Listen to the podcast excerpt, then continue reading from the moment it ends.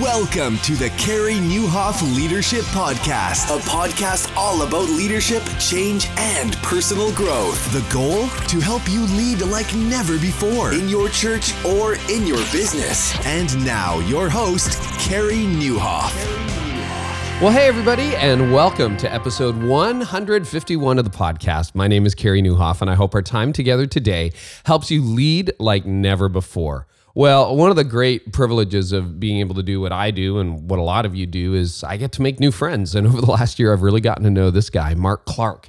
And uh, Mark actually pastors a church in Vancouver that has quickly become one of Canada's largest and fastest growing churches. They reach about 5,000 people on a weekend, and they're going to steamroller across Canada. They're opening locations in Calgary, Alberta, in Montreal, Quebec.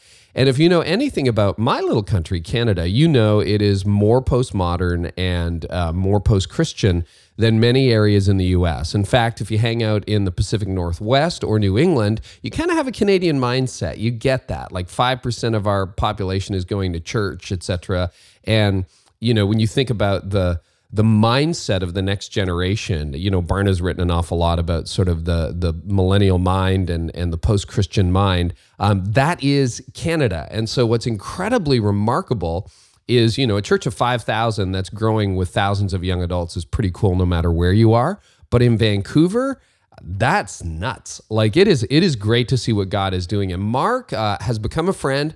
He spoke at a conference that I hosted recently and has spoken actually in different places across the U.S. as well.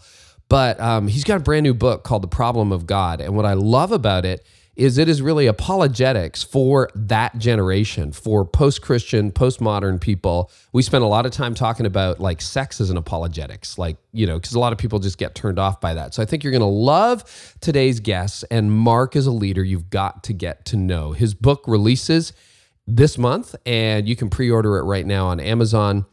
Um, there'll be details, eh, you know, at the end of the podcast and the whole deal. And of course, we got the show notes. So, pretty excited about this episode. Also, with everything that's happened over the last little while with Eugene Peterson, man, I, I really felt bad about that situation. If you've been following that, um, I interviewed Eugene a couple of months ago, and his episode is coming up next week. So, I am super excited about that we obviously talked before the whole story broke about his position on same sex marriage and his retirement from public life. And of course, he clarified what he meant by that. But a wonderful conversation with Eugene Peterson. To make sure you don't miss it, just hit subscribe and, you know, we'll, we'll take care of it. I know for a lot of you, uh, you are moving into your peak season. August is like back to church for a lot of you. And so here's a question for you Do you have your volunteers trained? Uh, for some of you, that's going to happen in September or October, but like a lot of churches just struggle to get all their volunteers trained. And I know even at Connexus Church, like we're going to try to onboard dozens of adults because our kids ministry is expanding. We're doubling our student ministry. We've added new preschool rooms, and that means more volunteers. So, how do you do it? If you haven't heard of trainedup.church, you owe it to yourself to go check them out. They've got packages for churches of every size and every budget. So, for example, if you want a done for you solution, they've got it. Like all the training videos done, you don't have to do a thing. You can send your volunteers to a site that's geared to your church. Or um, let's say you want to do your own training. Well, you can do it, upload it to their portal, and you can actually probably train 100% of your volunteers that way. Or uh, let's say you want to do it, but you don't have the gear. Well, they'll rent you gear. Like it's incredible. So go to trainedup.church, check them out, tell them I sent you. And also, um, hey, if you really want an honest assessment of where your church is at, have you figured out what Tony Morgan has got going on over at the unstuckchurch.com? You need to go check that out right now because, you know, a lot of times, let's be honest, as leaders, we're kind of a bit deceptive about how we think things are going. And here's here's here's what's true. I know it's true of me and I know it's true of a lot of leaders I know we either think it's going better than it is or it's going worse than it is. And very rarely do we get it right. And one of the ways you can figure out how healthy your church is and where it is in its life cycle is to take the free assessment at the unstuckchurch.com. There are seven distinct phases, and all you need to do is figure out where your church is at, and then you can kind of recalibrate from there. So make sure you check out the unstuckchurch.com. And uh, hey, thanks for being on this journey together. I hope you have enjoyed your summer. I have been doing a lot of boating. We got a boat this year, and it's uh, haven't had one for a year or so, and it's been a lot of fun. And doing some biking and uh, eating ice cream. So I'm going to continue to enjoy summer. Our uh, our real fall kicks in in September. But uh, for those of you going back into ministry this month, man, I'm with you 100%. And uh, this is going to help a lot. Here's my conversation uh, with my friend, Mark Clark.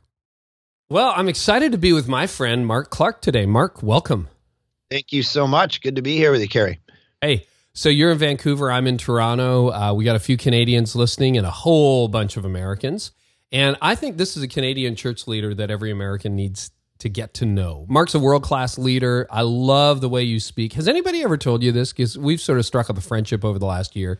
You sound like Vince Vaughn. Have you ever heard that?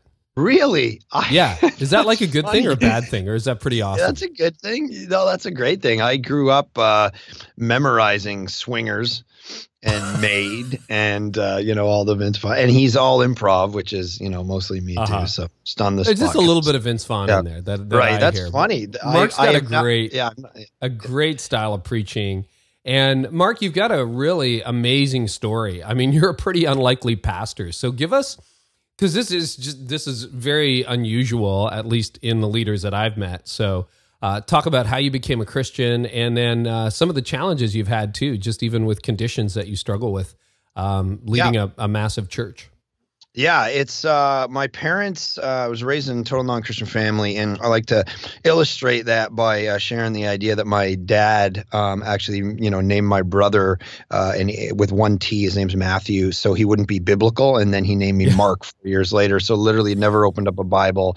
Uh, I had no idea. Irish, Mark yeah. was the next so, book. Yeah, like, yeah. What's what is this? I don't. So, uh, so no Bible, no church, no Jesus, no prayer, nothing in my home at all first time I worked uh, walked into a church, I was 19 um, wow. and felt called into ministry the same year. Became a Christian about a year or two before I ever walked into a church and just kind of had to open up the Bible and figure Christianity out for myself, but also explored it, as my book talks about, uh, through kind of a rational, a very rational, scientific, philosophical, historical thinker. And so I wanted Christianity to actually make sense and be rational. So I went through an exploration of studying all those different angles to see if Christianity was something I wanted to do. Um, and so my parents got divorced when I was about uh, eight or nine, and that mm-hmm. trauma, the doctor tells me, created a situation where I got Tourette syndrome, which is the kind of thing where you get all kinds of tics and habits that progress, and it, that developed into obsessive compulsive disorder. So I would literally be the kind of guy who would like swear to myself, like just you know, just randomly swear in classrooms and whatever. And you tend, you know, the one job you're not going to have in life is being a, a preacher if you throw right. f bombs. Around. Start around, dropping the f bomb in the middle of your message. Yeah, yeah, it just tends not to you know take off, or or it's the rated R church that you can't get into. Uh, and so uh, anyway, so it's kind of crazy that God took me from that, called me into ministry when I was 19, and uh, just started preaching and pastoring, and went to school. Uh, got a desire for academia and really wanted to become um, a scholar and do a PhD at Oxford. And so there was a step to get there was to move out to Vancouver and go to Regent College and get a master's degree in New Testament. And while I was here, uh, just felt called to abandon the PhD and to start a church. So I was uh, working at a church at the time that sent me with about 30 people. We started out in this little gym. Actually, started out with about 16 people in my townhouse, and the church gave me a, a few more. And we went to this gymnasium and just started preaching Jesus and saying, hey, let's try to reach culture and reach some people. So, uh, over the last seven and a half years, that small group of people has grown to about 5,000 people across.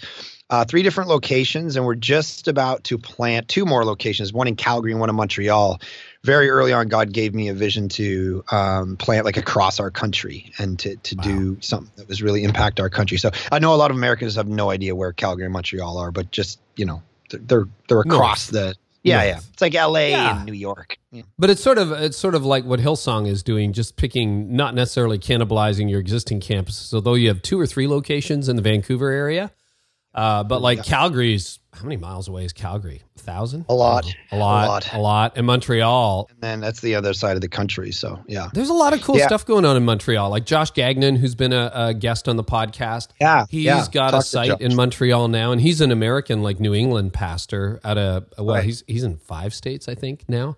And yeah. um So this is kind of cool to see the multi-site movement start to roll national, not just regional, which is which is great. And in our country, man, where what 95% of people don't go to church, it is so needed and so welcome.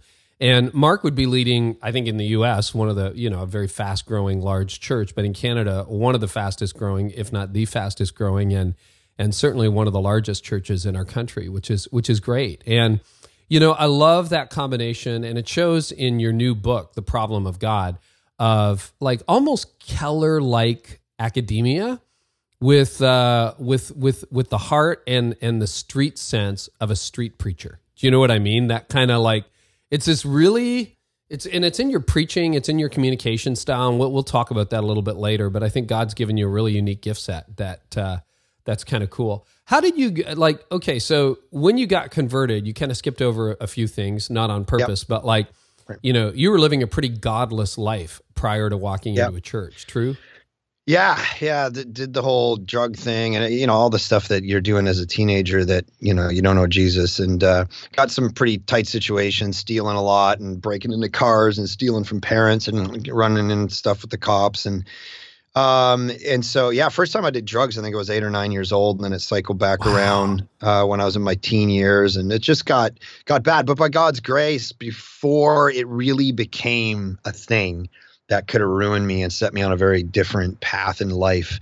Uh, some great, you know, God kind of just interfered and did some cool things in my life, even before I was a Christian. So just looking Yeah. back at certain scenarios. So, uh, yeah, it's it's really amazing. But yeah, that was my, you know, my past growing up, and God, uh, you know, saved me out of it and put me on a new path. So So you were 19 when you became a Christian, and how old when you planted Village Church? uh, I was 29 when I planted the church.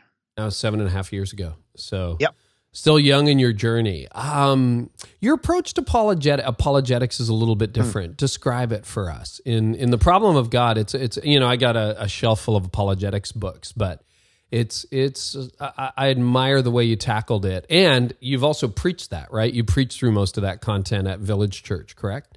Yeah, yeah. Actually, we started um, preaching it in the fall. We wanted to leverage, you know, the renewed interest people have around their schedules and whatever. So, and, and we're doing it again this fall. We're doing a series based on the book, and it's basically in the past I've taken five or six questions, the top challenges that skeptics.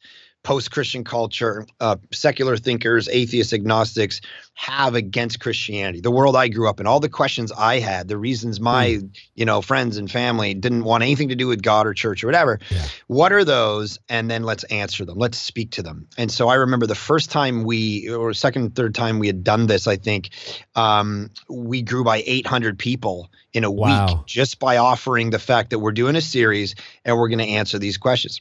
And those people never went anywhere; they stayed. And so we realized that you know th- these questions are still massively in the in, in the mind of, of people out on the street the regular joe. So we got to be hitting them. Let's not a- ask and answer questions that you know we just as christians are talking about that no one in the real world's actually thinking about. Let's hit the stuff that these guys actually care about and think about and let's answer them through reason and history and psychology and philosophy. The one that I haven't seen in a lot of apologetics books is sex, and you've got a whole chapter on sex. Um, Right. I've never really thought of sex as an apologetics issue, but I totally, I totally get it now. Once I read it, I'm like, oh yeah, of course. This is why you know there are Christians who don't want to be Christians because of what they think the Bible says about sex. Right. yeah exactly yeah So talk about just walk us through how you would handle a subject with sex because Yeah. clearly like any church you got a few people who used to go to another church but you have a ton of unchurched people a lot of young adults who attend village Yep. church at your locations and sex is a huge issue for anybody who preaches or leads a church today. Yeah. Yeah, it's probably one of the more unique parts of the book. There's, you know, three or four chapters that probably no other apologetics book that uh, I've ever read has. And so it's this question of there's a lot of scholars and regular Joe people who go, I don't want anything to do with Christianity because of its teaching on sex. Whether that's, you know, hey, I'm not, most of the time it's, hey, I'm not allowed to have sex with anybody I want. I'm not allowed to have sex wherever I want. This is a freedom issue. You know, the highest priority for us is kind of the autonomous self that can do whatever it wants, and anybody who tells me any different, you know, they're they're holding me back, they're oppressing me, and this is some ancient teaching about you know husbands and wives in the context of marriage and that's you know oh god is anti-sex. And so they stay away from christianity based on that alone. Forget any big mm-hmm. philosophical reason. Really is the bible true? like, any of that stuff? It's just yeah, like i'm not giving up my lifestyle i'm not giving mm. them i want to go to college and you know have sex with whoever i want so man following jesus would kind of suck in that scenario so uh, trying to give an ethic that goes man number one God is not anti-sex. Where in the, the, the Bible, I mean, church history has kind of shown this. God wants two people to have sex when they want to procreate and have kids, you know, and that's it. And make sure the lights are off and everything's, you know, and it's like this like grandma, grandfather version, and that's how they picture God thinking. And so in the book, I go, whoa, first issue that needs to be dealt with is God is very pro sex. No one's more pro sex in the universe than God. He's the one who set it up, He's the one who crafted the body to have these maximum moments of pleasure. He created scenarios that are just pleasure based, they have no reproductive value. Don't, and I literally use this evangelistically. I go, don't you want to know the God who created orgasms? You know, don't you want to know the God? Like, let's let's go. This is someone I want to connect to. Someone who thought this up. Um, and so first off, and we got to show that God is very pro sex. And so I show, you know, the passages, tons of passages in the Bible that talk about this, where yeah. God isn't saying in the passage, hey, make sure you have sex so you can have lots of kids. Yes, that's yeah. there.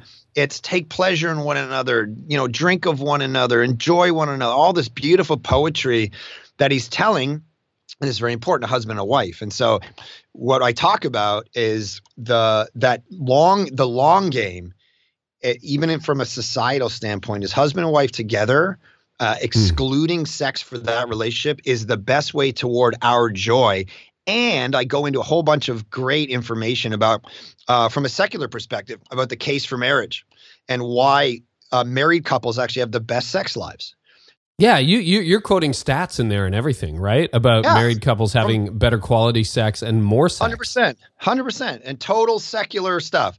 So the so the the chapter blows up the whole you know Seinfeld or Friends paradigm, where you know the real good sex is when you're having you're single in the city and you're you know having sex with everybody and you're no the maximum amount of pleasure uh, because sex, good sex, not just sex, but good sex takes hard work and learning each other's bodies. And certain things need to be, you know, you need to have certain levels of like you're calm and you can, you know, whatever. Right. Um, and and and uh, the amount of sex and the the the pleasure of sex all is best in the context of marriage, even according to secular statistics. So uh, we, I, I just come out and say, look, God is very pro sex, and the best place for it is in the context of marriage. Yeah. You also attack in that chapter, you attack this idea that sex is God, right? This this whole idea that people have where um, you know, sex is the yep. ultimate expression of right. who we are as human beings. It's yep. what makes us human. What's the yep. First of all, how widely held do you find that view among people that you would encounter at your church? You have thousands of them in that age demographic, younger adults. And then and then how do you tackle that? Yeah. Well, I think there's two levels. The one level is they're not going to obviously say sex is my God, but they they live like it, meaning right. their sexual choices, their pleasure, um, uh, is it drives their life. It drives the decisions they make. Uh, whether that's sleeping around or pornography or whatever it is, it really functionally is their God, and that's mm. key. Um, and then there's people who just they make it the definitive issue about their identity and so right. whether that's same-sex attraction or whether that's hey, I I'm not going to restrict this to marriage or I'm going to do it this way, this way, it's the the definitive thing about themselves. And so I show them that this is not the way God intended it. It's a massive part of us, 100%. It's huge we can't deny that but it's not the central issue of our identity. And once we can step away from that and begin to see there's a whole bunch of other orbiting factors about our lives than just our sexual identity um, then we can have a better perspective of where sex fits in the context of the priority of our life. So play this out in the context of actual pastoral ministry. I mean yeah. vancouver's a very progressive city.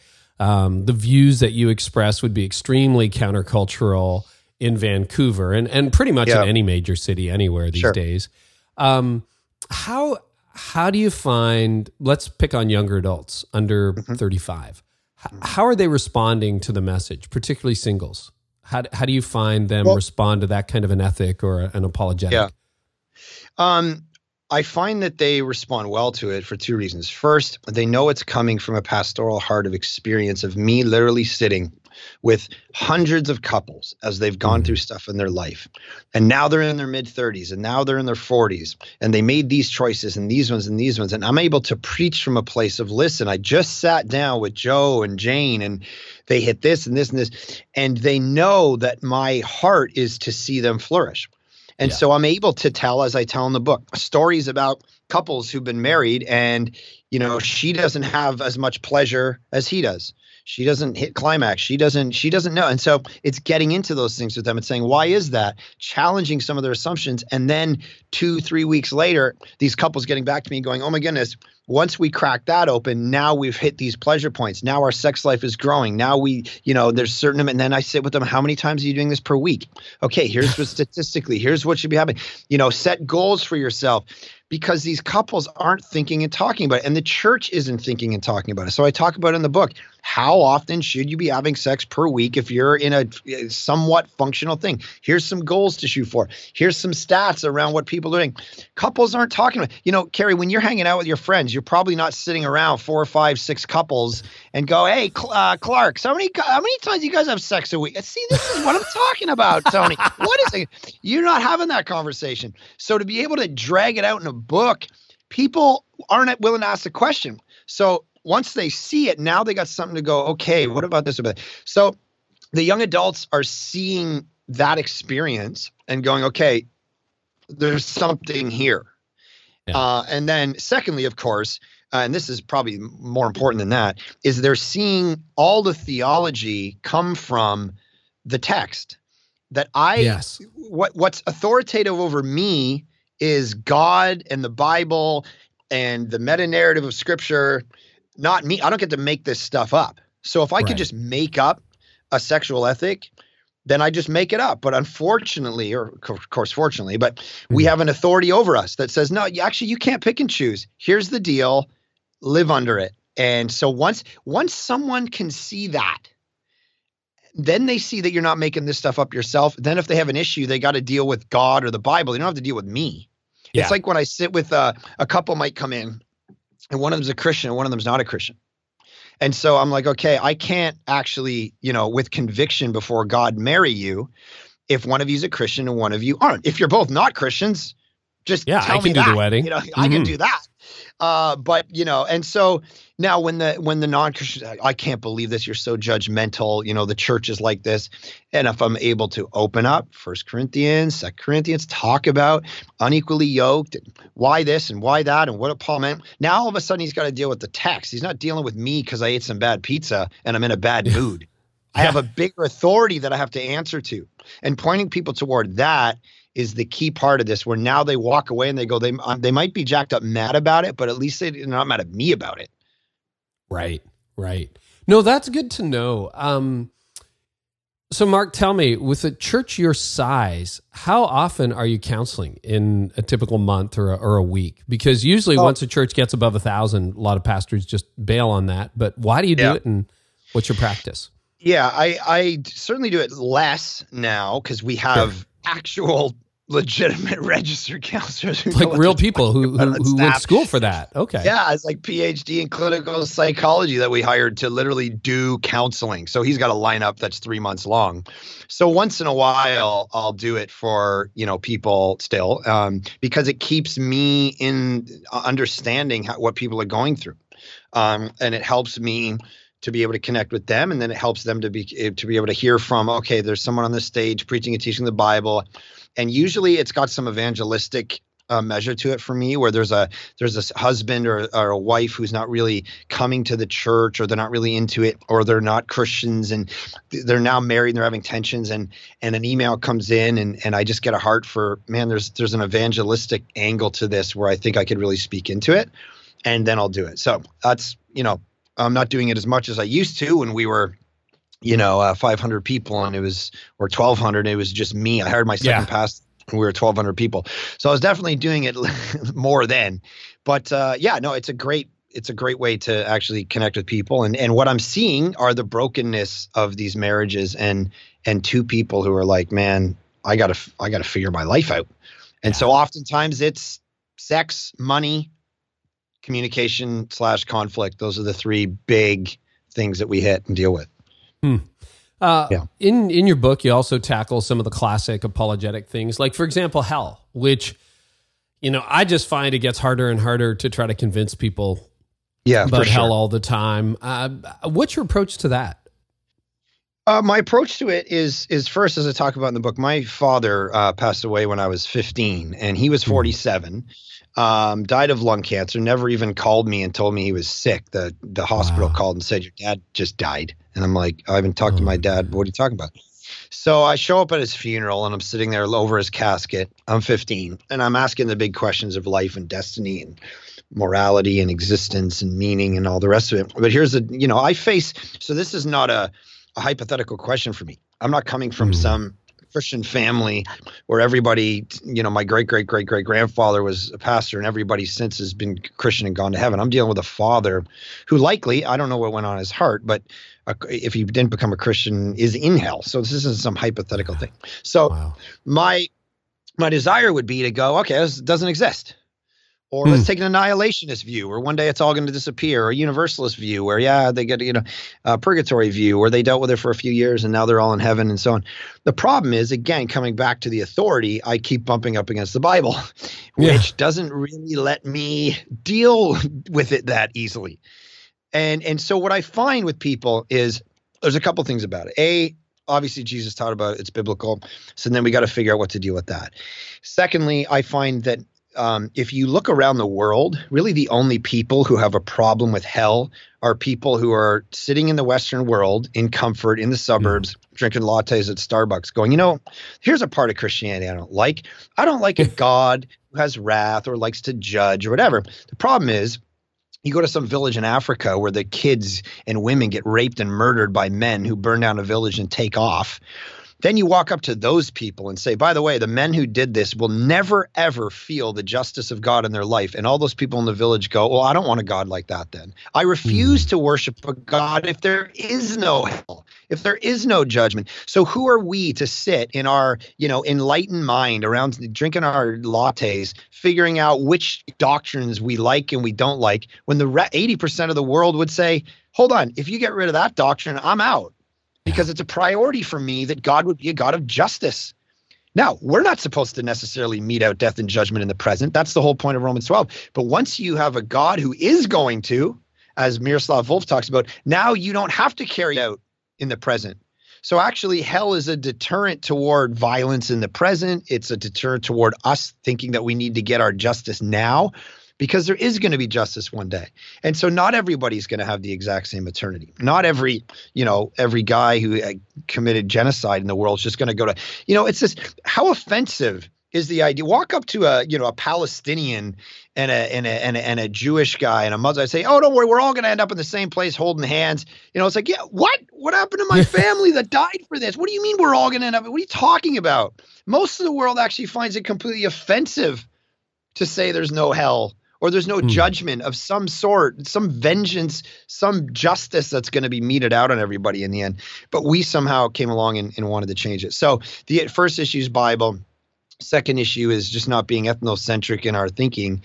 And then third is to realize it actually justice has to be served. And we all want hmm. justice. Mm. If a guy cuts in line, we want justice. I get pretty jacked up angry about people who cut in line we all have this sense of justice that stirs in us and the doctrine of hell really tries to explain okay here's what god's going to do on an infinite eternal basis about you know wrongdoing evil sin that's not dealt with uh, through the blood of christ.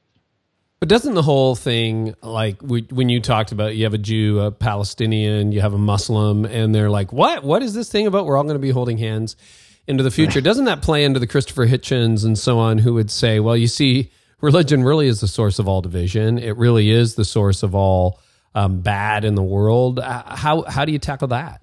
Yeah, well, you go back into history and you show that you know Christopher Hitchens' deduction conclusions uh, were worse. Uh, hmm. If you go go through the numbers of you know Stalin and Hitler and Pol Pot and you know the Cambodian stuff and Khmer Rouge and all stuff, I mean you see what atheism did, and you add up all the, and I actually talk about this in one of the one of the chapters of the book, uh, the chapter on exclusivity, and I talk about if you add up all of the deaths, the religious driven deaths throughout history, and you compare them to the the deaths that were brought about through atheistic worldviews, and not even close.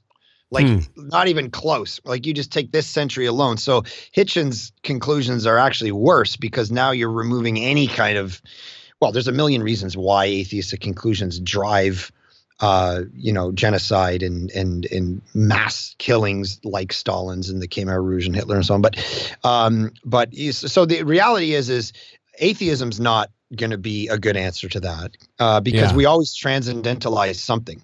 So if we don't transcendentalize God and think there's some moral fabric and framework through which to do stuff, then we're going to transcendentalize money or the state mm-hmm. uh, nationalism, power, you know, sexual identity, whatever it is, we're going to make it God, and it's going to drive what we do on a on a microcosm and you know macrocosm of whole nation states getting together and being driven through certain things. So, um, yeah, I just don't think atheism is a great answer. It's it's no better, and and religion for the most part, yeah, of course there's disagreements and they're gonna yeah. You know, they're gonna fight about things.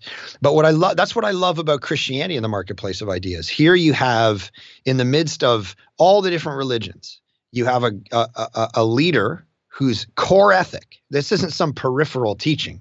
Mm-hmm. The core ethic is you die for your enemy, and right. you pray for your enemy, and you go on a cross and you you say it is finished and you tell your follower to put away the sword and not kill people how would it be then that christianity and i talk about this in the book i go through you know the the witch burnings and the crusades and i show that all of them were a straying from anything even close to christianity because mm-hmm. here is jesus dying for his enemies and that's the most beautiful word take take the word religion off the table. That's just that group of ideas contrasted with that group of ideas and that one and that one is the best. It's the most freeing. It's the most beautiful. Dying for enemy never pulling sword out to cut you know. And so you know, whatever the debates are about religion, this and that, Christianity in the marketplace of ideas is certainly the most beautiful, most freeing, most forgiving. And that's what the point of the book is. Here's Christianity is the best. Take them, take every religion, agnosticism, atheism, line them all up, and let's see how Christianity stands out. Yeah, and clearly you're there because you believe that it wasn't something you were raised in at all. One of the things you've said um, several times, and I mean, I think a lot of listeners would agree with it. I would agree with it. Is uh, your view is informed by Scripture that you stand under Scripture, not above Scripture, et cetera, et cetera. Most Christians would totally agree with that. Um, there is an argument, a strand of thought that says that apologetics is changing. That uh, you know, textual criticism, for example, this is the most widely attested um, ancient document in history that there's there's a growing sense among post-Christian millennials and younger Generation Z who would say, "Yeah, okay, that's great. So it's the most widely attested ancient manuscript in existence. So what? Still don't like it. I don't like what it teaches. I don't like that." How how are you tackling the authority of Scripture when it comes to a postmodern, post-Christian generation? Yeah. Well, first you got to kind of explain that, you know, truth and actual history does matter. And, uh, and, you know, that's pretty, you know, it, the, the whole postmodern idea of relative truth and relative morality and so on falls apart pretty quickly. Uh, I remember I used to work at uh, Michael's Arts and Crafts store Oh yeah, uh, yeah, and uh, you know I think they have those in the states, and uh, oh yeah they do because my training video when I started working there was a someone from like the south and it was like hello and welcome to Michael's, and so then I had that in my brain the whole time. Hello. uh, so anyway, I wear my red apron and you know not have a clue where anything was, and um, so anyway I was working with this guy and and he said no morality is completely socially constructed and we can't ever say just because we believe something's wrong that someone else would, that we should tell them it's wrong because they have their yeah. own beliefs. Very so Canadian, very postmodern, and increasingly yeah. American. Yeah. Yeah. So I said, well, okay, let's me, you, and your sister go down to some village in South America, and uh, you know the people there don't believe in loving your neighbors; they believe in eating them. And they grab your sister and they kill her and they put her on a you know spit and they turn around a fire and they eat her. Based on your philosophy, you could not say they had done something decisively wrong. All you could say is that they did something that you don't happen to like, but you're not going to project your values onto them. And I said, Are you willing to live with that reality? And he went kind of in a corner and he was, I, I see your point. Uh, and so it's pretty quick, you know. If a guy, if I, if a guy's telling me, you know, he doesn't believe in, you know, truth or whatever, I'll just like, you know, chop him in the neck. And then when he tells me he doesn't like it, I'll say, oh no, no, but I like it. It's my thing. It's fine. I know you don't like it, but I like it. So don't try to project right. your values on me. And I'll just keep chopping him in the Adam's apple until he gets upset and leaves. So uh, obviously we don't, obviously we don't live like this. No one lives like this. It's stupid. And so you know, the only truth is the idea that there is no such thing as truth. That that I, you know, that falls apart pretty. You're sawing off the branch you're sitting on. So once we come to a conclusion that no, no, no, truth matters. Not saying I have it, just saying let's conclude together the truth and history, what actually has happened in the past, matters. Um, and we can get there over a couple coffees or whatever. But once we get there, um, then all of a sudden the historicity of and the legitimacy of biblical text matters again. And this is a unique thing about Christianity again. Christianity isn't a value system, it's not a bunch of precepts, it's not esoteric teachings, it's not principles of life. That's what all the other religions are. It's mm. based on a historical moment, meaning the death and, of course, the resurrection, that if that moment is proven false, then Christianity goes away. No other religion yeah. is like that every other religion is just like philosophy and ideas and law and and you can nothing can ever kill it. But literally if they found the bones of jesus then christianity is over. We go home and it's done. And so um, hmm. we got to understand true. that. Yeah, it's it's it's done. It's. I remember listening to uh, a guy who uh, told a story that uh, there was this church and they didn't want him putting drums in the church, and so yeah. they had this big debate about drums. And the one guy got up and he said, "If Jesus knew we were putting drums in our church, he'd be rolling over in his grave." And the guy's like, "We got bigger problems if Jesus is rolling over in his grave, like Christianity's over." Uh, anyway, so if that's true, then Jesus isn't primarily a religious teacher talking about esoteric principles, but it's based on historical moments. So now history matters. Um, and if history matters, then truth matters. And we got to find out what is most true. And so, anyway, so I do find that when I line up the different manuscript stuff, the stuff I talk in the book, where I talk about how it's the most legitimate in antiquity. It's the most legitimate manuscript. The people trust it. Even scholars, secular scholars, look at the Bible, Old Testament, New. They go, man, literally, there is nothing like this thing, and it's been proven over and over and over again. Um, whether they're reading it or not, I don't know. Yeah, whether they believe Jesus is who he said he is is a separate issue. But as far as yeah. attestation and reliability goes, they they find and I'm t- I'm telling you there were people telling us Carey you know 10 or 15 years ago that none of this stuff was going to matter to the general populace anymore it does mm. I hit against yeah. it every day. I was sitting across from a guy the other day. We are arguing about Christianity. He's like, dude, there's no way the Bible's legit. The New Testament, if you could convince me the New Testament was legit, then I got to give it a hearing. Because if wow. Jesus really walked on water, are you joking? If he did these things, which I think are all mythology and legend, as the guy's talking about, uh, too, and uh, th- then, but if they actually happened, then I have to at least go, okay, should I actually give my life to this? And so, yeah, they were telling us 10, 15 years ago none of this stuff was going to matter anymore. And I and I have found whether it's my church growing through preaching that addresses these issues constantly, or hitting the 10 questions that I hit in the hit in the book and answering them, uh, they do matter. And people are mm. becoming Christians. I mean, we've seen 1,100 people get baptized in the last seven years, which in Canada is crazy. Yeah, uh, it's a move of God. It's it's honestly there's good no bananas, credit, you know, yeah. that we have good bananas.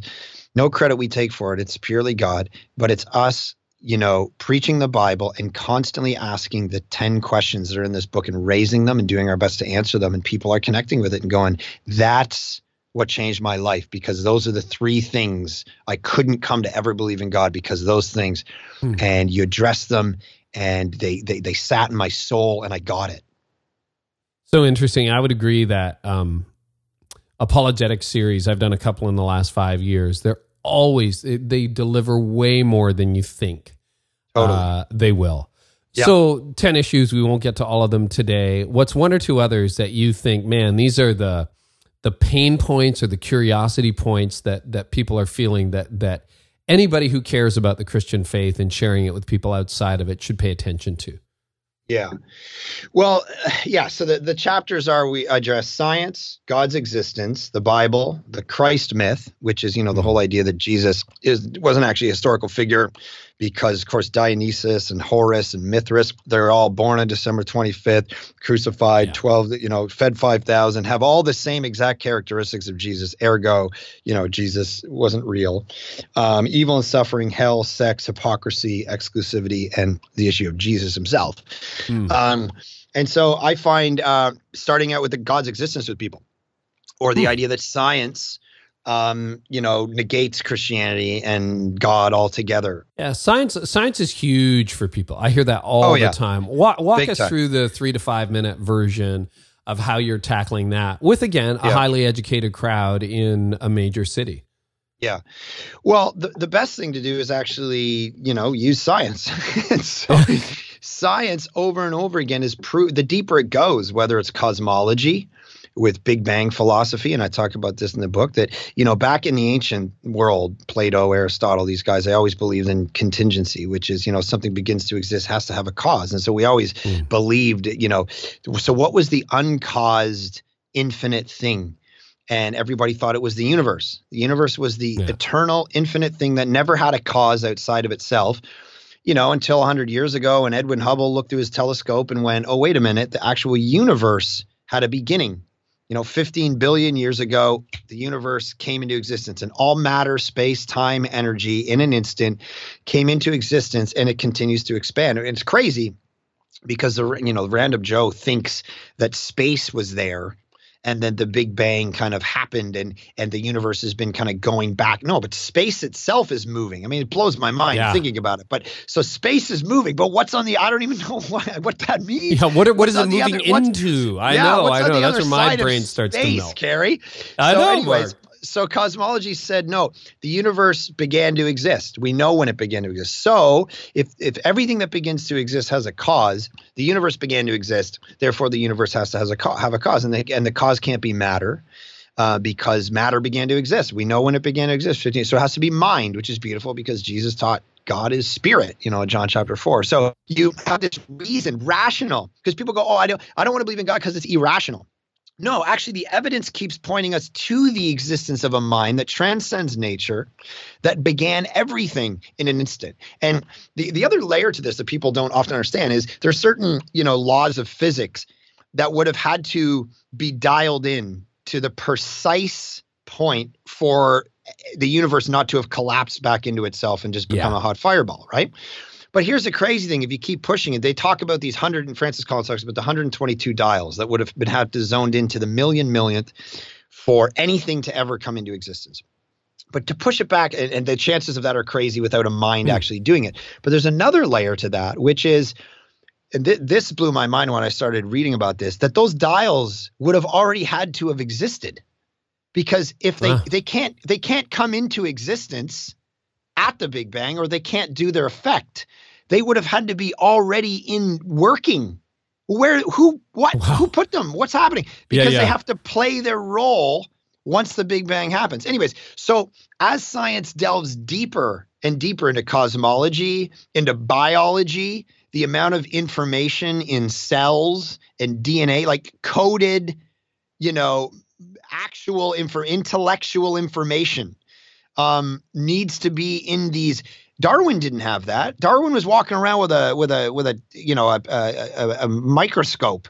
He would he did observational science. He ripped apart birds and looked at the way that I mean, a lot of crazy, crazy, amazing conclusions he came up with, but he's not dealing with DNA.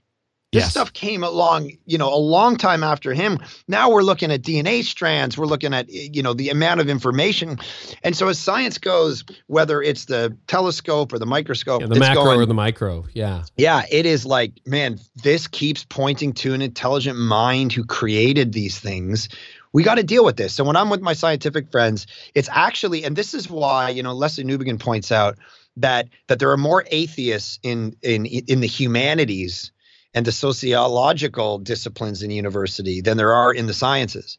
Because in Hmm. the sciences, when you're a cosmo, you know, dealing with cosmology and biology, you can't get away from it. It's like Yeah. there is something there. But if you're just in the humanities, like whatever. So uh, I think you're right. There's there's a lot of people that I've met, Mark, um, at our church and beyond, who are like, you know what? If I have to give up science, I can't become a Christian or whatever. And without trying to blow up your inbox or my inbox, any thoughts on how to tackle the whole seven day literal creation thing, which I know has a whole camp, versus uh, you know, fifth, is it a metaphor? Okay, fifth. you can plead the fifth. You can plead the fifth. How do you No, handle that? kidding. Uh, well, I I would do um, the day is yom in the Hebrew, and it means like a period of time, an an an Right. epoch. An eon, Um, a, a, a, an yeah, so- epoch. Yeah. So I think, yep, uh, God gave us these these these seven days as a as a as a rhythm for life, and, and of course. You go back into Genesis, it's so beautiful because it's all Israel focused and it's what they're doing in the land and what they're doing in the temple. And it's all this Eden's this temple. There's all these layers of such beautiful and what the, the creation order and what it's supposed to do and be and what that seventh day is for and why it's important that he made us on the sixth and Sabbath and rest and systems and when you're in Egypt and all that. I mean, there's beautiful, you know, layers uh, of what's going on. But I think, um, you know, the point is, is it, is it was from God. It was systematized. It was this. He was setting up the days for us to live in a certain way. But I don't think you need to push it into a stark literalism that says, um, hey, uh, it had to be a 24 hour period. Uh, because actually, if you read it, there's certain things that happen after other things that uh, wouldn't actually work. Like, Hmm. you know, there's there's things that were made before, like the sun, and there was like plants around and needed certain things, but the sun doesn't get created till later. So I think there's there's better ways to actually structure it where uh, one day, day one, two, and three are actually like the containers. And then he actually, if you look at three, four, and five and you line them up as a parallel, they actually, he fills the containers each time. So it's like he Hmm. makes the sky in day one, but he doesn't make the sun and the moon and stuff till day four. And then he makes like the ocean in day two, and he doesn't make the whales and stuff till day five. right. And then he makes the earth, and then he makes man, and then they're all paralleled together as containers and fillers. So I think there's more poetry going on and beauty. I mean, again, so I so I, I wouldn't push that into a stark literalism. Says, look, he must mean day in the same way we would mean it. Well, and I think we have to be careful, you know, as I think through this issue and teach through this issue that we don't allow the what and the how to obliterate the more important questions, which are the who and the why. And that is what's happening in the debate is the how Yeah. and the what. And the people who are just crazy on one side or the other refuse to ask the deeper questions. And, and the question I think Genesis is ultimately designed to answer is who and why. I agree with you because that document is written as a subversive document against the Egyptian empire who would worship. I mean, here you've got hmm. Egypt and Babylon, and they're going to worship the stars. And Yeah. the Genesis account goes, oh, he made the stars also. It's like Right, right. Yeah. Yahweh little God. created the thing you worship. And here's how he did it. And here's who really we're supposed to worship. Um, now, I don't think that then means that you say that you stretch it into, oh, I think, you know, there weren't really a literal Adam and Eve and so on. I think there were literally Adam and Eve. I think that's a legitimate historical thing. So why Um, would you I- say that? Well, I, th- I Not don't that think I'm disagreeing with you. I'm just asking Yeah, the question. Well, I, I think I mean, other than the fact that, of course, Jesus affirms those kind of things later, and as does And Paul and so does, and yeah, um, I, th- I I think you have to be there's the the genre when when you're in a particular genre. There's moments where the genre is trying to do a poetic thing, and then there's moments where it's going, no, this is actually a thing. Um, and so it's trying to it's trying to den- of course you know people who freak out about this kind of stuff well if you if you say that there then the gospel falls apart you know or right. or that means eh, you know what is Noah not real and so it's like no no no you got to be able to get immerse yourself in the text and understand it so much that you know when it's making a point that is you know, stark literal, like, yeah, you got human beings, and here's the two first human beings, and here's their role, and here's who they are, and they're made in the image of God, and they're walking with God. Um, and then you know when it's flexing a little bit. It's the same with apocalyptic literature. I mean, right. most most people are willing to go, yeah, you know, parts of Ezekiel and Isaiah and and Revelation, like these aren't stark literal things when Jesus comes back in Revelation 19 and he's got a sword between his mouth, he doesn't actually like between his teeth have a sword. you know, we know that. And he's a lion and then he's a lamb. He's not going to actually have hooves. This is apocalyptic literature. This is imagery built on imagery to convey a theological point. Uh, the, you know, and so so I, it's a matter of getting into that literature and understanding the flow of it. And you know, we never question it in the New Testament because it'll say, you know, Jesus was walking along the road one day with his disciples and he said to them, A man had two sons. Well, we just flipped. One was a literal event. Sure. He was yep. walking down the road one day. Yeah. Was there a man who had two sons? Well, not like, hey, look at that guy with two sons. He's telling you a story. He's telling you a parable. Um, But there have been a million guys who have had two sons, and we all recognize ourselves in the story. So the Bible does toggle between genres on a regular basis. One of the things that really impressed me, Mark, and I think people have picked it up even in the interview, is you're very, very glued to reality. I mean, the sex chapter is great. It talks, you know, specifically about the history of prostitution, why, you know, even quote uh, Dubner and Levitt in Freakonomics saying, um, prostitution is actually much less common than it was 100 years ago because guys will get sex for free if they can. And guess what? Yeah. People are giving it up after the the sexual revolution. Right, right. And then yeah. and then you quote C.S. Lewis and Aquinas and so on and so forth. You're fairly well read. Is that like book research, or is that something you try to carry into the um, pulpit on a regular basis? And then, what does like explain the rhythms behind that? Because you've got a yeah. wide variety of sources. Yeah, I just read a lot, um, and it's based on passion. And uh, I it comes into the pulpit, but not in a formal. Let me quote um, Dubner and Levitt. Let me quote Gladwell right now. It's let me quote you know Bible scholar uh, Augustine mm. or whatever.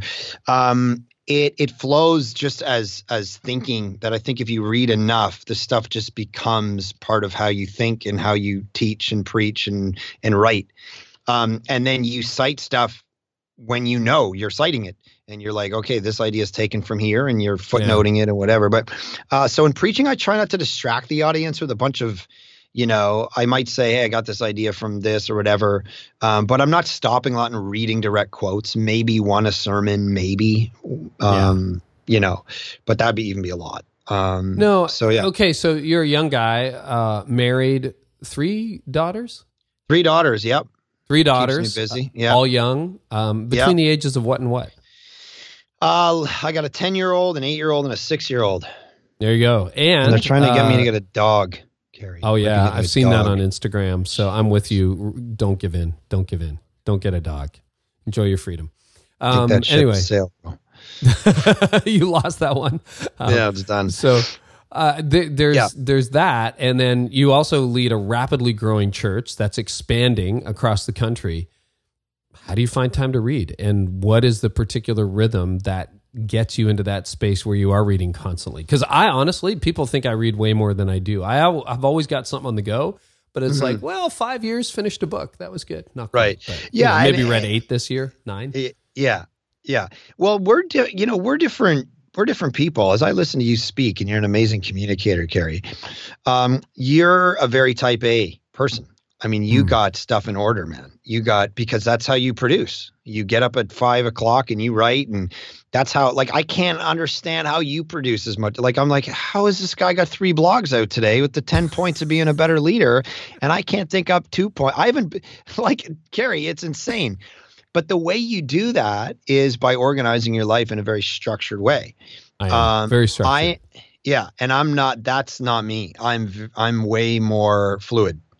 Um, cool. And so I'd probably benefit a ton from doing what you do. And in fact, uh, I'm taking your high impact course, leader course, and trying to trying to figure out how to structure it.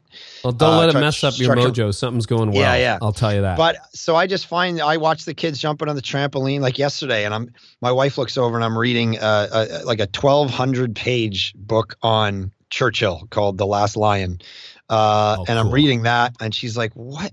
What are you reading? Like the book, you need a sack to carry it around. Like it's massive."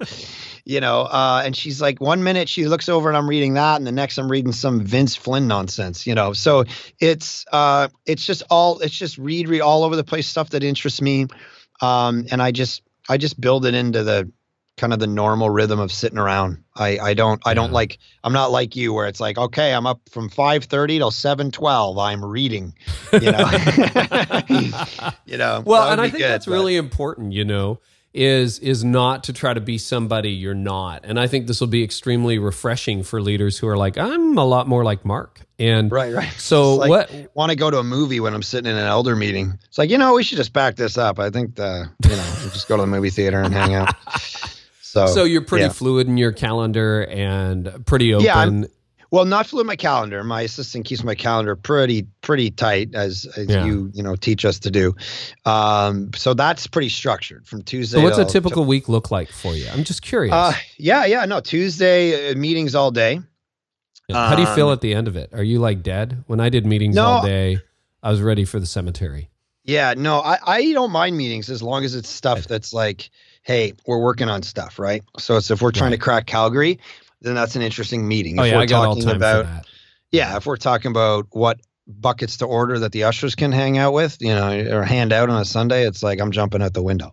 Yeah. So I'm not in that me, you know, I don't want to be. But stuff that's like, okay, this is going to move the dial. Um, I love those meetings, and I'm I could do those. So Tuesday's that, half of Wednesday's that, um, bit of sermon time. Uh, or all day Wednesday's that bit of sermon, and then uh, f- first half of the day Thursday is meetings as well. So pretty well all meetings, staff, So two and a half mostly- days of meetings. Yep.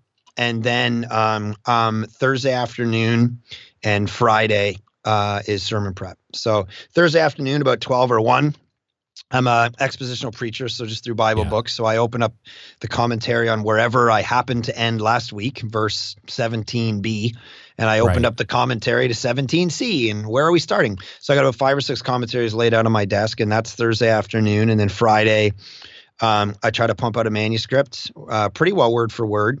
Usually ends up about 12 or 13 pages, and then um, and then I'm done. You know, five o'clock Friday, go home, hang out. Saturday at 5 p.m. Go back up to my room, say goodbye to my family, and I get that document down to about four pages, and then I memorize it till midnight. Um, and then I'm up at 5 a.m. memorizing again and preach at 8 a.m. So yeah, that's crazy. And you're working week of, correct?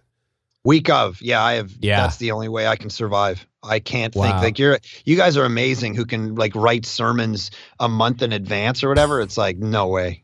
It's biting No me way. right now. I wrote Sundays like a month and a half ago, and I Right. looked at it today, and it is like a dead fish. I'm like, Right. what was See, I thinking? do what it. was I like, oh, thinking? is garbage. I got a flight to Tulsa uh, tomorrow, Oh, there you go. so You I'm can- I'm gonna like try to resurrect it. And Oh, I'm I sure think you pray more if you prepare ahead of time because you can't Yeah, remember what true. you're gonna say.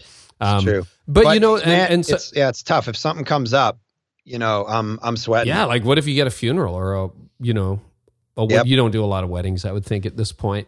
What um so for in terms of your creative arts team, are they on like I know and I won't name names, but I know someone else who leads a very large church, six, seven thousand people, and like he's finishing his message, I'm not kidding, two o'clock in the morning. And his creative Yeah. arts team and production team will be getting instructions at three or four AM on a Sunday.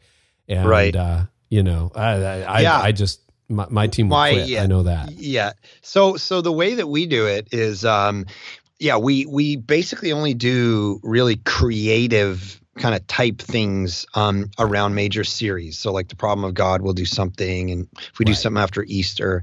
Other than that, um the team kind of can look ahead and go here's some themes that seem to be coming out of the verses that he's going to preach on this week and maybe we should choose songs that some way connect to that but they have no idea of course where i'm going to go so i could Well, you, You know, don't know they where could- you're going to go. They could read the whole prodigal son parable and go, I know what to do songs about and prep them all. And I literally get to verse one. I'm like, all right, tax collectors and sinners. Let's talk about that for 40 minutes. They're like, what? You know, we never sang about, you know. So it's a bit of a, you know, for them, it's not probably the best. Um, they would love some more heads up, but we just roll with it. They just, it all comes together. I, Carey, I mean, I literally learned the songs that we're going to be singing that Sunday uh, at the meeting on Sunday morning at 10 to 8 Oh yeah, And I'm I- the same way I- now. yeah. Sometimes I don't even know the songs. I don't go to all the meetings Yeah. anymore, and it'll be like we're singing what? Does this is this even Yeah. like? What is this? Yeah, you're in the audience going, oh, that's heresy. Or cut that for the next service. Yeah, we'll be meeting age- about that's that on new Monday. age. Who wrote that? We don't sing to flowers, guys. That's not a thing. And it's always been that way. Uh, The worship guys do their own thing, and I do my thing, and it comes together beautifully. Because at the end of the day, I mean, uh, we're a gospel-centered, you know, church that wants to preach about Jesus and the cross and the resurrection. And you know, if I'm if I'm in that zone, which I am every week, pretty well, no matter what passage I'm preaching, and they're singing stuff around that and doing creative pieces around that, then you know everything comes together. So So super nerdy question because I remember this in the green room at our conference uh, Yeah. earlier this year. You use uh, the large size iPad Pro, and what is the app? I downloaded it, but I haven't used it yet. What do you called use? top. It's yeah, it's called Top Notes. So Top I write yeah write the manuscript out, um, save it as a PDF, and then uh, email it to myself, and then open it in Top Notes, and then that way you got your Apple Pencil out, and you can do all your circling, underlining, highlighting, colors, and all that stuff. And you walk into the message with your iPad, or you just kind of Yep. freewheel it? Don't you? Oh yeah, Yeah, the i- you don't you don't use it a lot. No, the iPad's on the pulpit. They're for uh, quotes and, um, you know, as Keller says, the Linus blanket. Yeah, in case the whole place starts to burn down and you forget where you were. but to get there, and I love to tell, you know, talk to preachers about this because they look at, you know, different communicators and they think, oh, it's just, it's just, they either say it's gifting, which is, Mhm. you know, an interesting uh, way to shuck off responsibility. Um, or, uh, you know, they're just naturally, it's just who they are or whatever, and they're winging it. And uh, I like to bring them into my process because it's anything but winging it. It's, I actually, you know, it's painful. It's a, sermon prep for me. Someone asked me this the other day. They said, "Do you like it?" And I said, "No, I actually don't. It's it's the most painful part of my job is preaching Hmm. and prepping sermons. I actually don't like it." Um, and they said, "But you look like you're having so much fun." It's like, yeah, but you didn't see me at 5 p.m. Saturday when I had to walk away with my from my family and stare at the exact same four pages for four hours so I could memorize it in my brain, so I could get up and not use notes and communicate, you know, deep ideas in a in a way that's trying to be compelling and interesting to people and whatever. And to do that multiple times on it's draining. It's all it's a, you know it's a process that it's just terrible. At I get times. that. It's a love hate relationship. I Yeah. really do. I love, I don't know whether you find this or not, but I find like the idea stage of what I'm going to do next, and I come up with series and everything, but the idea stage is really interesting. Like I'm working on, this is July, I'm working on September. Uh, we just changed the Runaway series title to The Great Escape. And uh, it's this idea that um, escaping you, you oh, I can't forget, I forget what we came up with today, but it was really good. But then I have to actually write it. And that's where it gets Right. a little more complicated through the book Yeah. of Jonah. I'm going to do the whole thing. Right. And then, you know, there's the last 20% of writing, right? Which is like, ah. Oh, And then there's the nerves on Sunday morning about, oh, this is crap. And, you know, Yeah. I, I, I overwrite. I just want to get in my car and drive away. yeah, and sometimes. I almost have. It's just like, can we can we run Andy today? Can we just run Andy? That would be better. Um, Yeah. You don't have that backup plan yet. No, but no. Anyway, um, you know, and and then I love having preached, and I'm always surprised to see what God uses, and and Oh, you man. know, other times I think He's knocked it out of the park. But you have a unique gift because I have seen your notes and I've seen you prepare. And it is manuscripted. It is like you are highlighting this and writing over top of that and like right down to it. But when you're up there, it looks like you're freewheeling it, and that's that's Yeah. a sign of somebody who really has a gift but has honed it. Uh, when you make it look easy, it's it's a Yeah. sign that you've really really hustled on it. Yeah, but I like to definitely give the message that it's hours of work, and uh, and especially in Canada, you know this too. It's you know a lot of preaching. It's not uh, it's not as quality as it could be, and sometimes I really do think it's just lack of lack of the hours. You know, Gladwell Yeah. with his 10,000 hours to become a master at stuff. It's like you got to be putting in those hours or the preaching quality won't be very good. Well, and preaching in and out to the same church. I mean, I do a lot of conference speaking. You're getting into conference speaking. It's pretty easy to go and you know tell your best stories to a group Oh, you'll yeah. never see again. Oh, yeah. and use all the jokes that you know that work. And then Yeah. you're like, I've been doing this for 22 years. You've been doing this for seven and a half. You just can't say the same thing over and over again. Yeah. Right. So, Yeah, sorry, that's a little like- preacher's rant for all of you who Yeah. preach, or maybe maybe it's Oh, yeah. creating some empathy for preachers, um, for Yep. church staff and other people who attend church and good. leaders who attend church. Mark, I got to ask you one more question. This has been a great conversation, and I'm I'm so thankful for you and for how God is using you in Canada and now beyond with this book. And you've spoken in a lot of American churches. You're good friends with Larry Osborne, who's been on this podcast. Will be again. Uh, he's got a new book coming out. I think he texted me the other day. So um, anyway, it's great stuff. But other than the grace of God, what would you attribute the explosive growth of Village Church, which, you know, in seven years has grown to 5,000 people. You're rolling out locations across Canada now, and you're reaching largely unchurched, dechurched people. What would you say, you know, when you look at, at as far as we can control things, some things that, that are best practices for you? Um, well, it comes back to what we are talking about. Um, communication is always crucial. The church cannot downplay. Um, I know, you know, the missional movement, a beautiful movement about pushing the church back into the everyday, um, is key to reaching people. Acts two, people coming to faith, you know, day in and day out, not on just on a Sunday, but on a Wednesday, on a Thursday afternoon. Um, but that gathering moment, we don't want to take away from the quality of what God and the people in Canada and the U.S. deserve by way of that gathering. And so it should be uh, the best quality we can do. We have the best message in the world, and the communicator needs to work tirelessly to make that the best it can be, but also not abandon the theological integrity of that. Constantly preaching to unchurched, dechurched people, skeptics with the kind of questions that I raise in the book, those 10 questions, read those and go, how does the text this week actually speak to that? So I'm constantly, every sermon, I'm reading the passage through the filter of an unchurched person. Because over time, even if you don't have ch- unchurched Yep. people, like let's say you have a Agreed. congregation of 100 people, Yep. and you know every one of their names and you baptize them all and they're all Christians, still get up and say, now, for God so loved the world. Okay, let's stop there for a second. How do you, you know, if you're a Buddhist and you're sitting here right now and a friend bought, brought you, you think when I hear read the word God, you think this. But here's why it's not that. And then you kind of do an aside for two minutes.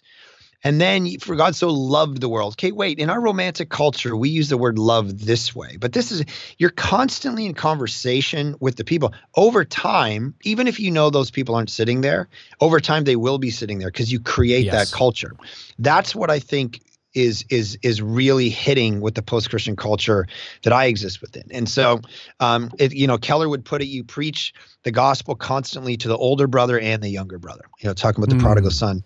You got people there who are the younger brother, you know, you know, out doing their thing, atheist, agnostic, they don't care. And th- the gospel's about a father who runs out to them. And you got the older brother, the religious type who's never done anything wrong, sitting in the crowd too. They've gone to church their whole life. And uh, the, the gospel's for them. It's a father who goes out and says, Hey, come on into the party. And then he's the one, of course, at the end who doesn't come in. And so those guys need the gospel, you know, just as much or more. Um, every sermon needs to be a call to both those groups of people. And so anyway, we attribute it to um, to that clarity, that hard work of of worship and word and building community, and then getting people on mission and getting people serving, um, not letting people just consume of religious goods and services.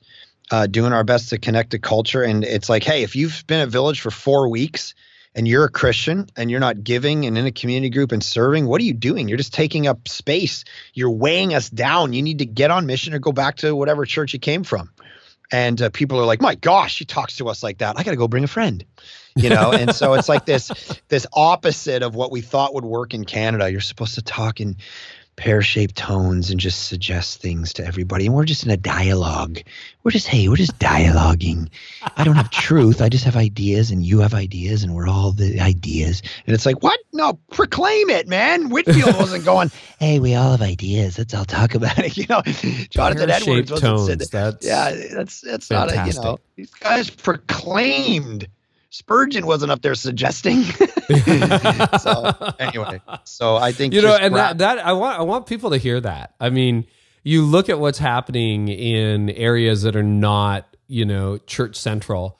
And often it's the boldness of preachers that will get people's attention. And you think you've got to tiptoe around the culture. You really don't. Sometimes you just call the culture to account and yeah, the, the prophetic, the prophetic uh, voice. But to do it, and and this is the balance: is people hear that and then they go, okay, I'm going to go do that, and they go scream at everybody in their church. You know, them. goes down to eight people, because it's not.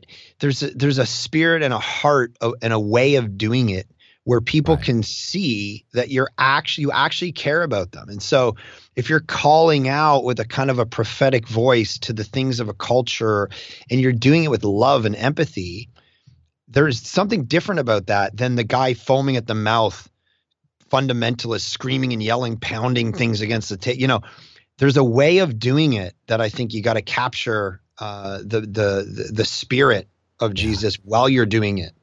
Uh, the grace and truth thing, right? That Andy Stanley talks about. Well, and you can't be somebody else. You, you know, yeah, you and I, right. we're friends. We uh, admire what each other are doing at our churches but if I try to be you, and I mean, I really admire the way you speak. I love your sense of humor. I love the way you call people out. If I do that, it comes across as just inauthentic or awkward. Or if you try to be me, if you try to, you know, hey, I got up yeah, and worked work. from 5 a.m. to 7:12, you know, you could be divorced. Now I hate all of you. Yeah. Now I hate all of you. Yeah. You know, or if I try work. to, like, you put that stuff up on the screen and you have like points and all that. Like, I couldn't follow points if it, you know, it's mind boggling how you do that. Oh yeah. So yeah, to me, it's like that's my little Linus blanket. That's my sure, yeah. like. Well, Andy teaches yeah. that way. I've I've I've done right. it in different ways, but it's yeah, consistency as a North you. Point partner. Got to be you. you yeah. All right. Last thing, we're coming into the home yep. stretch. This has been so great. You know, this is part of my hope for the podcast is you know just these green room conversations that just happen to come to life that, that a few people get to hear. Um, mm church planners, you got a lot listening right now. People who are involved in church plants, people who are leading them. Um, you've had a, a, very successful church plant by all accounts. A couple of pieces of advice, pieces of advice for uh, church planners. Yeah. Um, again, work on your communication craft. Um, yeah. You know, all all leaders are going to have an influence today. In that so when you were starting out, like right now, you're spending a day and a half on it. But when you were starting out, when Village Church was, you know, 30 people, 50 people, 100 people, 200 people, yeah. Yeah. you were still really polishing your communication craft. Oh, I actually probably worked harder back then really? than I do now. Um, wow. yeah. And it was, it was because the other thing is, is, and maybe, you know, I'm, I wouldn't, I wouldn't say this is gospel. I don't know what you would think about this, but um, uh, education is an interesting conversation because that's my back. So I had all this uh, stuff um, mm-hmm. in the background of my life, the scholarship, the the stuff I'd done. I don't bring it into the pulpit, but it's there, and people can tell right. when they're listening to you that you're kind of an iceberg and whatever you're talking about on this topic, you're like sharing the conclusions of it, right. but it's not all you've got on that topic. There's something below the surface that people can sense. And that's, you know, for me, it was 10 years of education of literally three years of Greek, New Testament scholarship, sitting in libraries, um, loving footnotes, you know. So just as much as you're going to read Seth Godin and the latest how to hmm. connect to people thing, you got to be in the library reading, you know, Packer Augustine. and mm-hmm. Grudem and Augustine and Donald Bloesch and N.T. Wright and these guys, and and people can tell whether that stuff's there or not. So I would say to yeah. to church planters and preachers, like education, don't don't just skip that. guy. no, not not necessary anymore. I'm just going to jump in and plant a church. It's like, you know what, man? Then you're going to have four months of good sermons, and you're going to dry up, and you're going to be like, mm. I got, mm. dude, you got to you got the long game. You got to do this for 20 years. What are you going to talk about if you have no education? And I see guys who just want to skip the education. And mm-hmm. they don't and and here's the thing about education why I'm a fan of it because it, it it's not about it teaches you how to think. And that's Yes, what's going to that's what's going to keep you for 20, 30 years writing good sermons, preaching, teaching, getting credibility with other people. You have to learn how to think, not what to think, how to think. And uh and, and I that's agree. crucial. You know, I was a Yeah. lawyer, as as some people know, before I was a pastor. And people used to ask me, particularly, you know, shortly after I left law, do you ever you were going to say before you were a Christian. Well, yeah, you know, that's a whole lawyers are other like a subject. I'm married to one. Uh, Right, right. I think Oh, she's yeah, way right, more good. Christian than I am. Can you be a Christian lawyer? We used to have Yeah. debates about that. There's a so- podcast. yeah, there it is. So anyway, you know, people ask me when I started out in ministry, do you ever use your law? And occasionally, you know, I'd look at a contract or something like that, and you know, you get trained for that. And I'd be like, yeah, from time to time. And my answer a decade into it became, you know what, I use my law every day because law school kicked my butt. I went to a really hard law school in Toronto, the law school of my dreams. Uh, my grades dropped. I was a straight A student. My grades dropped because it was just so hard. I brought them back up by the time I was done. But like, holy cow, it completely reoriented my brain. And it became the basis of how I approach content. Now, you know, I didn't know I was going to be a writer, a blogger, a podcaster, a preacher, you know, any of that Set you up. Yep. but it set me up and that is the Yeah. unique frame from which i see the world and i'm still drawing on it 20 years later uh, so i would i would encourage that i don't think academics are the be all and the end all but i think you need the disciplined pursuit of of just scholarship of academics to help Yeah. you really approach the subject with integrity. And then you know what i love about you is somebody with a grade 8 education can totally read your book. Well assuming yeah you could with a grade 8 education you could read the book but certainly hear you preach every sunday and not feel like you were shooting over their heads. So mark you got any other advice for uh, church planters just real quick? Yeah, I think uh, people undervalue the idea of um, starting with a very strong team. And so Mm. there's sometimes kind of this um, Lone Ranger philosophy of if I'm gifted enough and called enough or, you know, whatever, then I'll just go out there and blaze it. And uh, people, you know, underestimate the quality of team. I started with the most amazing team you can ever imagine, uh, 16 of us, and they were all high powered people willing to serve uh, their life away and just give their life to the mission. And uh, they're amazing people and gifted, and just we, they all had their role. You know that kind of Wayne Yeah. Cordeiro figure your place out on the battleship. They all knew exactly where they stood on the battleship, and we went uh, pretty hard. And uh, and it was that's why I could survive. You know, having 1,200 people when it was just me, because I had all these amazing, this core lay team that was unbelievable, and they would lead the people under them and equip them and and all that. So it was it was an amazing team. It wasn't just a kind of a lone ranger thing, and and guys underestimate that. I think. now okay i can't leave it there i know we've got Yeah. like two minutes to Right. wrap this thing up we've been over an hour which is great but like okay so people are like where do i get 16 amazing people was that just vision casting uh, just give us the thumbnail on that Uh, yeah, no, I, I I walked up to a tax collector and said, "Get off your chair," you know. Work for Jesus. No, Thank no, you, Jesus. I- yeah, he did great with that. He just walk around and pick people. Yeah. Um, no, so I had done uh, young adult ministry at this church uh, for six years. And so in that setting, this was a very Gotcha. gracious church. I mean, when they planted me, the church was only probably three or 400 people and it had gone through a lot of hurt and pain. And so to hand me people was very gracious of them. And the people were at that church and they were serving and they'd been on my you know young adult leadership teams and they'd been on the worship teams and they'd been on the kids teams there and so I had kind of they were orbiting pretty closely around me. And so when I kind of proposed the vision of planting, I said, and here's, you know, the 16 people I'd really like to take with me as my Wow. leadership team. And the church gave them all to me. So That's incredible. yeah, and you know amazing. what? That that's also they had the confidence in you to be able to do that. I mean, you know, Yeah. it's easy to look at that story and go, "Well, I'd love a church to do that," but I would guess that the senior leader of that church um, only would have done that if he had confidence in you. Okay, well, Yeah. you know, Mark, this is so clear to me. This is why I love hanging out with you. This is why I love being able to do the podcast. This could be another hour, and maybe next time it will be. But in the meantime, uh, you're running between meetings, and uh, I would love to, f- you know, for people, I know they're going to want to get the book. They're going to want to find out more about you and Village Church. So give us some interwebular um, Wow. You just invent that word. I made that word up. I That's, did. that's great. That's what great. happens. Yeah. So the book is available uh, right now on Amazon, uh, both .ca and .com. Uh, the problem of God. Just type it in and my name, Mark Clark, and uh, it's there for pre-order right now. And actually, if you pre-order it, uh, you get stuff, other stuff. There's like a, a small group guide that you can get that has questions, three or four questions for all ten chapters that you can use. Um, really, the whole heart behind the book is to buy three or four copies, give them to your uh, skeptical non-Christian friends, and then just grab a coffee with them every week or whatever you you know whatever you like to gather around and say, hey, you read that chapter on science. Here, here's what I'm thinking. What are you thinking? hey, Let's you read talk. that chapter on sex or hell or whatever. Uh, so really, that's how it's you know would work really well. So um, and so Amazon the website is called theproblemofgod.com and it just kind of introduces me and the concept of the book and then yeah i'm on instagram and twitter and facebook and all that stuff. And uh, have a author page there that you can look up mark clark. So yeah i'm on all those uh, all those things. And the church podcast is uh, village church sermons.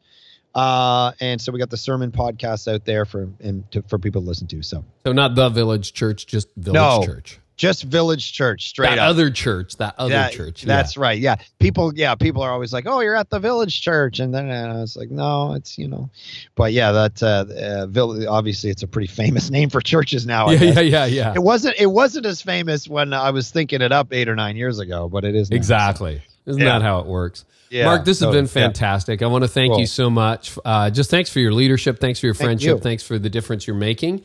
And uh, I know you've helped a lot of leaders today. Appreciate you. Cool. Thank you for having me on, Carey. I really appreciate it, man. You're doing an awesome job. Well, you know what? That really did capture some of the vision behind this podcast, which is, you know, hanging out in the green room. We weren't in a green room, but you know what I mean.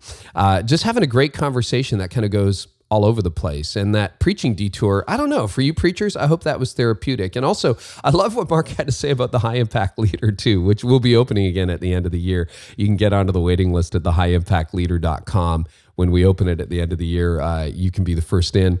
But you know, we all have different personality types, and the goal in the high impact leader is not to actually make one size fit all, but actually just to to help you realize maximum productivity. And I got to say, one of the things that really, you know, I'm taking away from my conversation with Mark is I need to read more. Man, that guy, it's a pretty diverse reading menu. And uh, yeah, if you get the book, you'll see what I mean. But I mean, very convicting. And I think, you know, that combination of kind of street smarts and I get where you live and academic integrity, there's a lot to that. So, uh, really appreciate that. Um, hey, next week it's Eugene Peterson, and I got 30 minutes with him. I was so grateful for that. He is a living legend and has impacted me so much. And then I sat down and had a little roundtable after with uh, Mark Batterson and Adam Weber both of whom have been on the podcast before. And we're going to talk about Eugene's legacy and, and learning. So that's going to be a fascinating conversation that happens next week. Again, if you subscribe wherever you get your podcast, number one, it's free. And number two, you never miss an episode. So thank you to all of you who've been so encouraging. 4 million downloads and counting. Remember, we're going to throw a big party when we hit 5 million. So spread the love, keep sharing the goodness, and let me know what you think. Show notes are at careynieuwhof.com or leadlikeneverbefore.com. Just in the search window, search Mark Clark or click on the tab and you will see them there. And uh, we'll catch you next week. Thanks so much for listening. Thanks to the Unstuck Group and TrainedUp.church uh, for being partners on this podcast. And uh, we'll catch you next Tuesday. And I really do hope our time together today has helped you lead like never before. You've been listening to the Carey Nieuwhof Leadership Podcast. Join us next time for more insights on leadership, change, and personal growth to help you lead like never before.